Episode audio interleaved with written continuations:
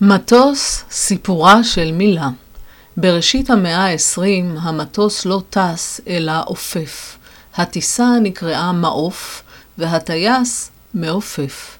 חיים נחמן ביאליק הוא שהציע לייחד לעניין זה את הפועל המקראי טס, שיש בו יסוד של מהירות, וכך קיבלנו את המטוס וגם את המילים טיסה, טיס, טייס וטייסת.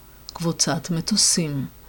לצד המטוס של ביאליק משמשת עד היום המילה אווירון, חידוש של איתמר בן אבי, בהשראת המילה הצרפתית המקבילה אביון.